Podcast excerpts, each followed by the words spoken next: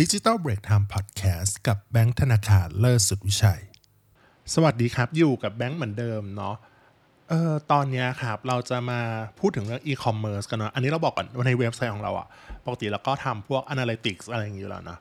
ก็เข้าไปดูอะไรเงี้ยเออหน้าคนที่แบบเข้ามาดูเกี่ยวกับพวกอีคอมเมิร์ซเยอะขึ้นทั้ง Shopee Ad Lazada Ad อะไรเงี้ยแล้วเราคิดว่าเออน่าจะแบบ คนน่าจะสนใจทางด้านนี้เยอะขึ้น พอสมควร มันก็เลยแบบเป็นที่มาแบบของคอนเทนต์นี้ด้วย แล้วก็เป็นคอนเทนต์ที่แบบเบื้องต้น แต่คิดว่า ก่อนที่เราจะทำ Shopee Ad จริงๆ เราควรจะรู้เรื่องของ metric หรือหน่วยการวัดการทำโฆษณาเนี่ย ถ้าใครได้ลองเข้าไปดูแล้วทำแล้วหรืออะไรเงี้ยคุณจะเห็นตัวเลขเยอะแยะมากมาย ซึ่ง metric ใน Shopee Ad เนี่ยเนาะ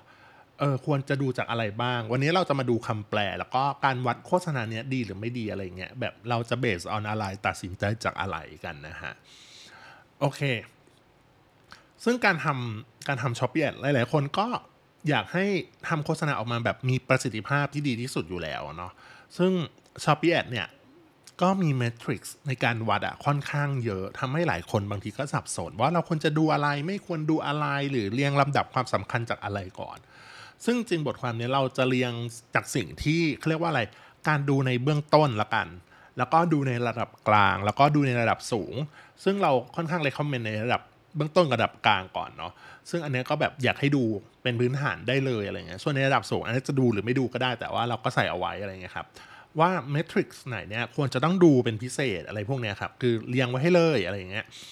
อ่า ต้องบอกว่าอันเนี้ยเราต้องบอกก่อนเราเบสอ่าพวกหน่วยการวัดอะไรเงี้ยมันเป็นมันเป็นแฟกต์อยู่แล้ว แต่ว่าพวกประสบการณ์จากการทำว่าเออควรดูอะไรนะมันเป็นประสบการณ์ละกันเออมันเป็นสิ่งที่เรา base on ประสบการณ์อะไรเงี้ยจากที่เราทำเนี่ยครับก็อันนี้บอกก่อนว่า disclaimer ว่าแต่ละธุรกิจอะมันมีความแตกต่างกันออกไปเนาะเออมีบางอันต้องดู metric นี้เป็นหลักบางอันอาจจะดู metric นี้เป็นหลัก แล้วก็ถ้าใครเป็นเอเจนซี่หรืออะไรอย่างเงี้ย เขาจะมีโจทย์หรือ KPI อะไรอย่างเงี้ยที่เป็นหน่วยอันดับต้นๆ อย่างบางคนชอบดู ROAS บางคนดูอะไรอย่างอื่น GMV อะไรอย่างเงี้ยก็อาจจะดูอันนั้นเป็นหลักมันก็เป็นเรื่องที่ต้องต้องปรับอีกทีหนึ่งละกันอะโอเค เรามาเริ่มเลยแล้วครับ ก็คือเมทริกที่ใน s h อ p e e Ad เนาะที่เราควรดูในแบบเบื้องต้นแบบพื้นฐานเบสิกก่อนเลย อันนี้ควรจะรู้มาก ๆ อันนี้นะข้อแรกคือคลิกก็คือการคลิกนั่นแหละ ตรงตัวไม่มีอะไรเป็นพิเศษเลยการคลิกโฆษณาเนาะว่ามีจำนวนการคลิกเท่าไหร่อ่าแน่นอนว่าการทำ s h อ p e e Ad เนาะนะณปัจจุบันนี้นะ ต้องบอกก่อนณปัจจุบันนี้ s h อ p e e Ad เฉพาะช้อปปี้แอดนะในเออไม่ช็อปในในภาพของ Shopee Ad นะ ไม่รวมดิสพง display อะไรพวกนี้นะ เออ เราจะโดนชาร์จ หรือโดนคิดเงิน เมื่อเกิดการคลิกโฆษณาเนาะแน่นอนว่ายิ่งมีการคลิกมากเนี่ย ก็เป็นเรื่องที่ดีถูกปะเพราะว่าโฆษณาเราเป็นแบบ น่าสนใจเลยเป็นหน้าต่างบานแรกอะถ้าไม่คลิกก็คือแทบจะไม่รู้ใช่ปะละว่าในรายละเอียดหรือดีเทลของสินค้ามีอะไรบ้างอะเพราะฉะนั้นน่ะก็คลิกดูดีๆอ่าก่อนแบบคลิกว่าจำนวนมีเท่าไหร่อะไรยังไง ว่าเราใช้งบเยอะไปกับอะไรกันแน่คือดูจำนวนคลิกก่อนอันดับที่หนึ่งนะต่อมาคือ CBC ราคาต่อคลิก ซึ่งราคาต่อคลิกเนี่ยอันนี้แปลกแปลกอย่างหนึ่งว่าใน s h อ p e e Ad เราไปนั่ง custom อะจริงๆก็คือหลายทีแล้ว ไม่มีให้เลือกไม่งง ทั้งที่เป็น metric ที่เราดูมันสำคัญเนาะอันนี้อาจจะต้องดาวน์โหลดเป็น Excel แล้วก็มานั่ง calculate แบบใส่สูตรเอาอะไรอย่างเงี้ยหรือว่าเป็น Google Sheet อะไรอย่างเงี้ยครับ อันนี้คือค่าค่าใช้จ่ายสูตรมันมีนะ ก็คือค่าใช้จ่าย expense เนี่ยหารด้วยจำนวนคลิกเท่ากับ CPC เลย cost per click ราคาแบบตรงตัวเลย คือราคาต่อคลิกเราจ่ายไปอยู่ที่เท่าไหร่ เพราะว่าเราจะได้จำนวนคลิกมากหรือน้อยเนี่ย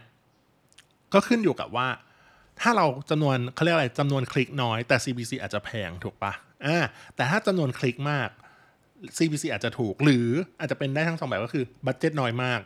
มันก็เลยแบบจำนวนคลิกก็น้อยแต่อันนี้คือต้องดูดีๆนะฮะเออเพราะฉะนั้นเนี่ยพวกเนี้ยคือมันบางคนบอกว่าเฮ้ยแล้ว CBC มันถูกกับแพงเนี่ยราคาสูงราคาต่ำเนี่ยมันขึ้นอยู่กับปัจจัยอะไรบ้าง จริงๆมันมีหลายปัจจัยแวดล้อมค่อนข้างเยอะนะฮะอ่าซึ่งหนึ่งในนั้นก็คือมีราคา bidding ละกันอ่า จริงๆแบบราคา bidding อะคือเราค่อนข้างกำหนดเองได้ ถ้าเป็นพวกเอ่อ search หรือว่าเป็น Discovery อะแล้วก็ปรับให้เป็น manual อะไรพวกนี้ครับ ถ้าเราปรับราคา CPC ให้ต่ำๆหรือ bidding ราคาต่ำๆเนี่ยแน่นอนว่า CPC มันก็น้อยตามถูกปะเออแต่ประสิทธิภาพของโฆษณาอาจจะน้อยลงด้วยเช่นกันอะประสิทธิภาพของมันคืออะไร เช่น average ranking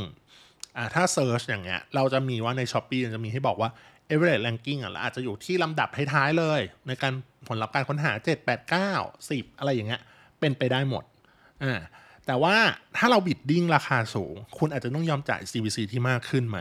คุณจะยอมหรือเปล่าเพื่อให้ไปอยู่ลำดับที่ 1 2 3 4 5 อะไรเงี้ยซึ่งอันเนี้ยมันก็จะวนกลับมาเป็นคำถามว่า เอออันเนี้ยมันมันจะช่วยทำให้เราเกิดการซื้อจริงหรือเปล่า แต่ว่าอันนี้ให้ดูก่อนนะเออดูเบื้องต้นยังไม่ต้องแบบต้องคิดเยอะคิดลึกขนาดนั้นนะฮะ ต่อมาก็คือ impression ก็คือจำนวนครั้งในการโชว์โฆษณานั่นเองอ่าจำนวนครั้งของการโชว์โฆษณาเนาะก็คืออันเนี้ยมันจะมากหรือน้อยเนี่ยขึ้นอยู่กับประเภทของการทำโฆษณาเป็นหลักละกันครับแล้วก็จำนวนบัตเจ็ตด้วย เช่นโฆษณา Search เนี่ยมักจะมี Impression ที่ต่ำกว่า หรือน้อยกว่าแบบ Discovery อ่าเพราะว่าคิดถึงว่าคน search จริงๆอะวันหนึ่งมันมีไม่เยอะหรอกถูกปะสมมติเราซื้อ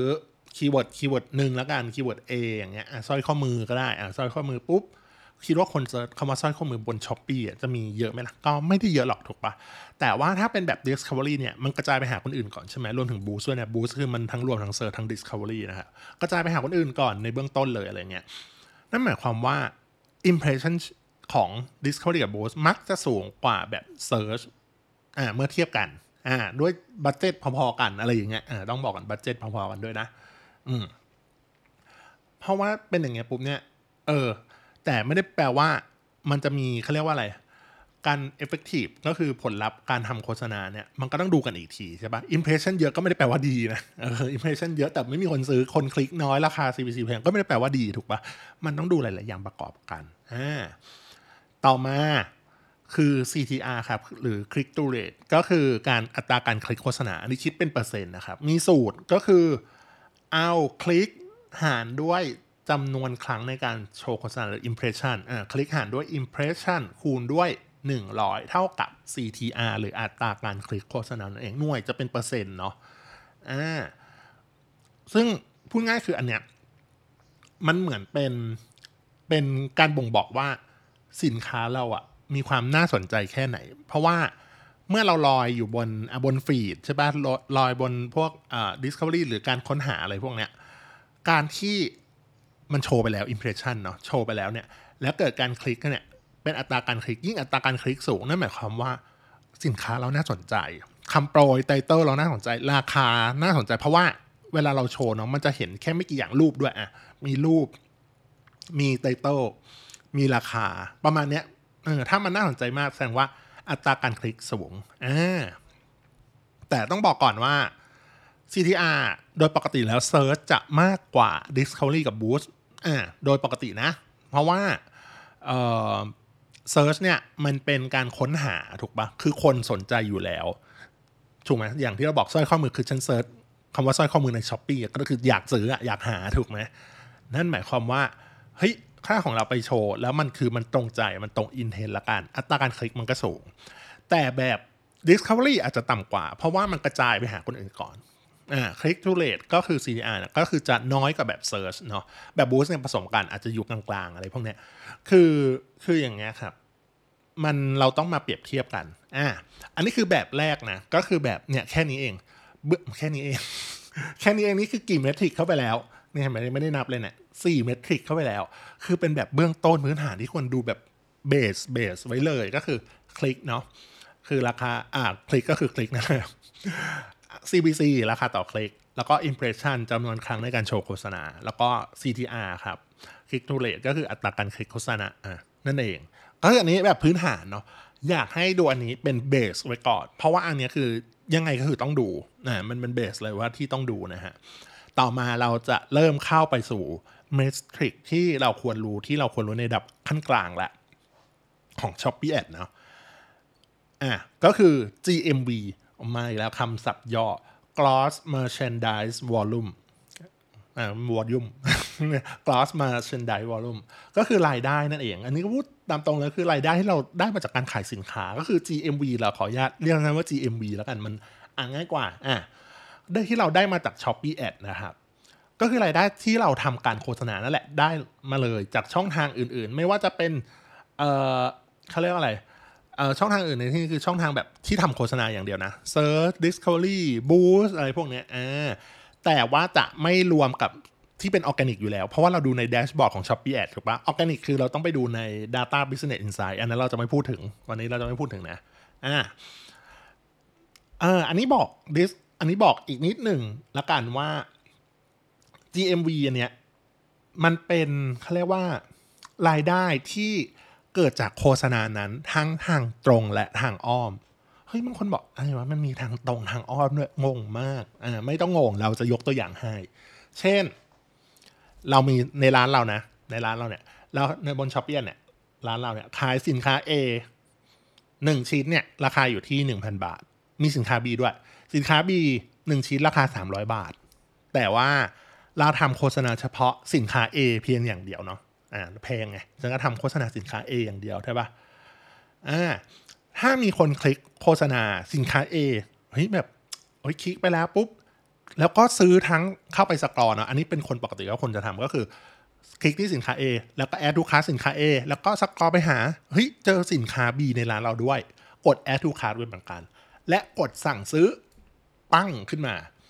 อ่าใน report จะโชว์เลยว่า ให้เดา ติ๊กตอก ติ๊กตอก มีเวลา 5 วินาที GMV ที่เราได้มาจากโฆษณาอันนี้คือเท่าไหร่ ตึกตึกตึกตึกถูกต้องเราบอกไว้ก่อนว่าถูกต้อง assume ว่าทุกคนคำนวณได้ถูกต้อง ก็คือ GMV เนี้ย ที่ได้มาก็คือ 1,300 บาท คือเอาทั้งสินค้า A และ B มารวมกัน ถึงแม้ว่าเราทำโฆษณาที่สินค้า A เพียงอย่างเดียว ถูกปะเพราะว่าคนกดคลิกที่สินค้า A แอดทูค้าสินค้า A แล้วก็แอดทูค้าสินค้า B แล้วก็ซื้อทั้งสองสินค้าอย่างละหนึ่งชิ้น มันก็เลยมารวมกันนั่นเองอ่า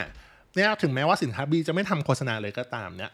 เออแต่ว่าอย่างที่บอกไปคนคลิกมาจากสินค้า A แล้วก็ยังสั่งซื้อสินค้า B ที่ในร้านเราด้วยทำให้ GMV เนี้ยมันเลยโดนนับเข้าไปด้วย ก็คือรวมทั้งทางตรงทางอ้อม หวังว่าทุกคนคงจะเข้าใจ ถ้าไม่เข้าใจกดกรอกลับไปนิดหนึ่งแล้วก็ฟังอีกทีหนึ่งฟังอีกครั้งหนึ่ง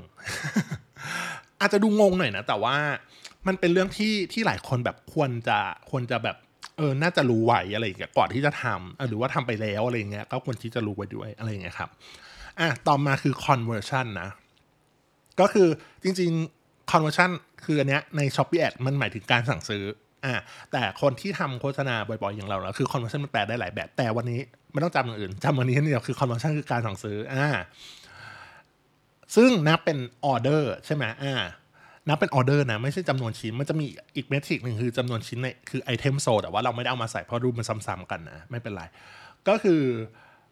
เช่น เช่น อันนี้เราจะยกตัวอย่างเพื่อให้มันดูง่ายแล้วกันเพราะว่าเราพูดปุ๊บมันจะดูงงๆ แต่ว่าถ้าเรายกตัวอย่างมันจะดูง่าย มาอีกแล้วครับ สินค้า A สินค้า B เราขายนะ ทั้งสินค้าสินค้า A แล้วก็สินค้า B อะคนคลิกโฆษณาเข้ามาที่สินค้า A อ่าคลิกโฆษณาทำโฆษณาสินค้า A แล้วก็คลิกมาที่โฆษณาสินค้า A เนาะอ่าคลิกมาที่สินค้า A แล้วซื้อสินค้า A จำนวน 2 ชิ้น สินค้า B จำนวน 1 ชิ้น ซื้อพร้อมกันปั้งเข้าไปทีเดียวอ่า conversion ตรงเนี้ยจะเป็นเลขหนึ่งคือหนึ่ง conversion เว้ย แต่ไอเทมโซคือ 3 ชิ้น เพราะว่าซื้อ A ไป 2 ใช่ปะซื้อ B ไป1นะเห็นไหมเห็นภาพยังอ่าก็ต้องเห็นแล้วอ่าประมาณนี้นี่คือจำนวน conversion หรือการสั่งซื้อนั่นเองนะ ต่อมา conversion rate หรืออัตราการสั่งซื้ออะมีสูตรมีสูตร ใครตามไม่ทันฟังพอดแคสต์อย่างเดียวเนี่ยก็แนะนำให้เข้าไปอ่านในเว็บเพราะว่าเราเรามี detail เยอะอะเนาะเออลองดูแล้วกัน สูตรการคำนวณแล้วกันก็คือ อยู่ที่ conversion เนาะหารด้วยจำนวนคลิกคูณด้วย 100 เป็นเป็นอัตราการสั่งซื้อนั่นเองอ่าก็คือเราจะทำให้รู้ว่าคนคลิกเข้ามาเกิดการออเดอร์เกิดการสั่งซื้อนับเป็นเปอร์เซ็นต์อะไรพวกนี้ถ้าเปอร์เซ็นต์สูง นั่นหมายความว่าสินค้าเราแบบดึงดูดใจให้ซื้อมาก เพราะว่าอย่าลืมว่าเวลาคนคลิกเข้ามาที่ที่สินค้าเนาะคลิกเข้ามาแล้วใช่ปะ คลิกเข้ามาแล้วนะ มาที่หน้าเขาเรียกหน้า product detail แล้วกัน อืมวิราคาได้เป็นสินค้าที่พอดีกำลังจัดโปร มีดีลให้ซื้อเพิ่ม ยิ่งซื้อยิ่งลดอะไรก็ว่ากันไปอะไรอย่างเงี้ย เออ หรือการเข้ารวมแคมเปญของ s h อ p e e เองอะไรพวกเนี้ยครับ การตั้งราคา มีรีวิว แง่บวก มีประสิทธิภาพมากเพราะอะไรพวกเนี้ย พวกนี้เป็นเขาเรียกเป็นปัจจัยแวดล้อมทำให้เกิด conversion rate สูงขึ้นได้เหมือนกัน ต่อมา ยังยังไม่หมด ยังไม่หมด ยังอยู่ขั้นกลางนะ คือ ROAS ครับ ROAS อ่าเราแต่เราเรียกมันว่า ROAS เนาะเรียกสั้นๆว่า ROAS หรือชื่อเต็มๆมันคือ Return on Ad Spending อ่า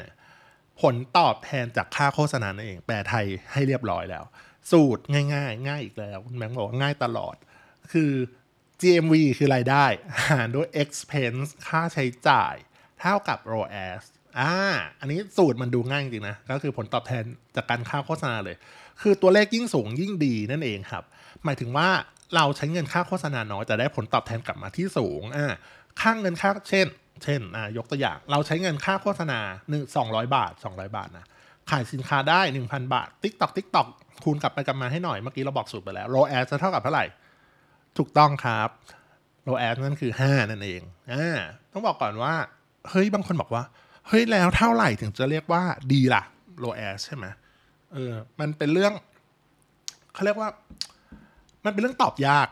ใช่ไหมเป็นเรื่องตอบยากเนาะเพราะว่ามันไม่มีเลขตายตัวบางคนบอกว่าเฮ้ยเราเคยเห็นคนที่เอออยู่ในกลุ่ม Shopee Ads Lazada Ads เงี้ยเออ Shopee Ads เงี้ยแคปมาดูโอ้โห ROAS เขาเป็นแบบเป็นสิบอะไรอย่างเงี้ยก็มีนะ เออ ก็บางคนแบบหูยขอสูตรขอนั่นขอนี่แต่เรามองว่าโดยปกติแล้วอะ มันไม่มีสูตรตายตัวเว้ย มันไม่มีตัวเลขตายตัวว่าสิบแล้วมันจะดี บางคนบอกว่าสิบแล้วมันดี ก็ก็โอเคอะถูกป่ะเออแต่ว่าตัวเลขยิ่งเยอะมันก็ยิ่งดีอยู่แล้ว เออต้องบอกว่าแต่ละธุรกิจเนี่ยมีความแตกต่างกัน การตั้งราคาก็ต่างกันกำไรสินค้าก็ไม่เหมือนกันถึงแม้บางทีนะจะเป็นสินค้าเดียวกันราคาเดียวกันแต่ขายกันคนละร้าน เช่นร้านค้ามออย่างเงี้ยกับร้านค้าทั่วไปอย่างเงี้ยโลแอสต่อให้ยิงนะเชื่อไหมก็มันไม่เท่ากัน จริงปะเพราะว่าร้านหมอเขาก็จะดูแบบ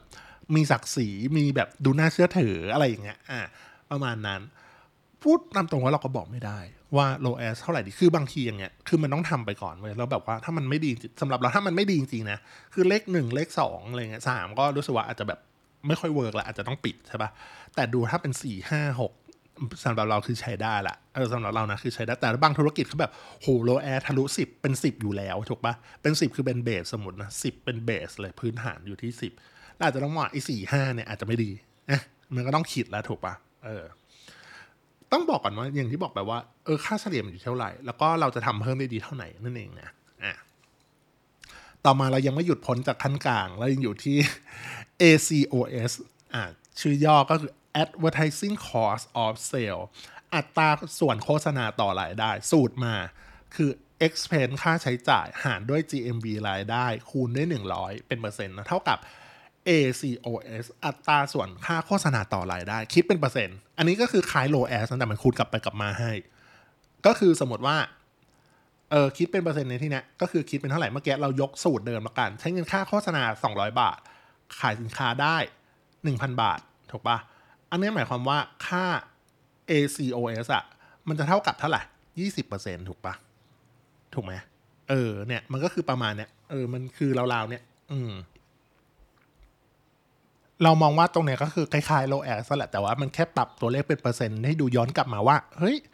อ๋อ ถ้ามันเป็น ACOS แล้วมันเหมือนว่าเราใช้เงินไปกี่เท่าไหร่ เพื่อให้ได้ เงินกลับมา อะไรอีกใช้เงินอัตราส่วนค่าโฆษณาต่อรายได้อย่างเงี้ยแต่ส่วนใหญ่เราชอบดู ROAS มากกว่าดูเป็นตัวเลขตรงนี้มันค่อนข้างโอเคนะก็ทำให้เรารู้ได้ว่าโอเคที่เราคืนกลับไปเข้ามาอะไรเงี้ยได้กลับมาเท่าไหร่อะไรอย่างเงี้ยเออแต่ถ้าเป็น ACOS ก็ดูว่ามันเหมือนมีสัดส่วนต้นทุนอะเท่าไหร่อะไรอย่างเงี้ยมากกว่าอ่าต่อมาครับต่อมาในที่นี้คือ เราจะมาดู metrics ในระดับสูงแหละ เราจะมาระดับสูงละก็คือแบบ hardcore ขึ้นไปอีก แต่ว่าอันนี้ไม่เยอะ อันนี้จะมีอยู่แค่อีก 3 อันสุดท้ายละมีแค่สามอันสุดท้าย บอกคุณแมงแค่ระดับขั้นกลางก็เหนื่อยแล้ว ไม่เป็นไรเราก็มาดูในระดับสูงก่อน จริง ๆ อันเนี้ยคือเราบอกกันระดับสูงอะไม่จำเป็นถึงขนาดนั้น แต่รู้ประดับความรู้ไว้ก็ได้อะข้อแรกเลยคือเอ่อ direct GMV ครับ หรือ direct gross merchandise volume ก็คือรายได้ทางตรง เมื่อกี้เราบอกว่า GMV เฉยๆคือรายได้เฉยๆใช่ปะแต่ direct GMV คือรายได้ทางตรง ทางตรงในที่เนี้ยคือมันจะแตกต่าง GMV เฉยๆที่เราเคยเล่าไปแล้ว ว่า GMV รายได้ทางตรงอะจะนับสินค้าที่เราทำโฆษณาเท่านั้น ไม่นับสินค้าอื่นเลยอะถ้ามีการซื้อพ่วง หรือว่าเออไม่ได้ซื้อสินค้าที่เราโฆษณาอันนั้นไปอะ direct GMV จะคัดออก เพราะฉะนั้นเนี่ยโดยปกติแล้วถ้าเราเข้าไปดูในแดชบอร์ดของ s h o p e e เนาะถ้าเราคัสตอมออกมาดึงออกมาปุ๊บเนี่ย ดึงดึงคอลัมน์ออกมาเนี่ย Direct GMV ส่วนใหญ่มักจะมีน้อยกว่า GMV อ่าถูกปะเพราะว่า GMV มันนับรวมสินค้าอื่นถึงแม้ว่าจะไม่ได้ทำโฆษณาแต่ว่าคลิกโฆษณาเข้าไปเนี่ยก็นับด้วยอ่าประมาณนี้อะยกตัวอย่างเพื่อให้ทำความเข้าใจง่ายขึ้น เมื่อกี้เลยมันคือยกตัวอย่างเดิม ทุกคนจะได้ไม่งง แล้วร้านเราขายสินค้า A 1 ชิ้นราคา 1,000 บาท สินค้า B 1 ชิ้นราคา 300 บาท ซึ่งเราทำโฆษณาเฉพาะสินค้า A คนคลิกมาจากสินค้า A เท่านั้น และซื้อสินค้า A และ B อย่างละ 1 ชิ้น ไปพร้อมกัน GMV จะเท่ากับ 1,300 ถูกป่ะ เพราะว่ามันแบบเดียวกัน แต่ถ้ามาดู direct GMV TikTok TikTok TikTok นั่นคือ direct GMV นั่นคือ 1,000 บาทเท่านั้น เย่ตบมือสำหรับคนที่ตอบถูกเนี่ยคุณก็เนี่ยได้แหละ เห็นปะ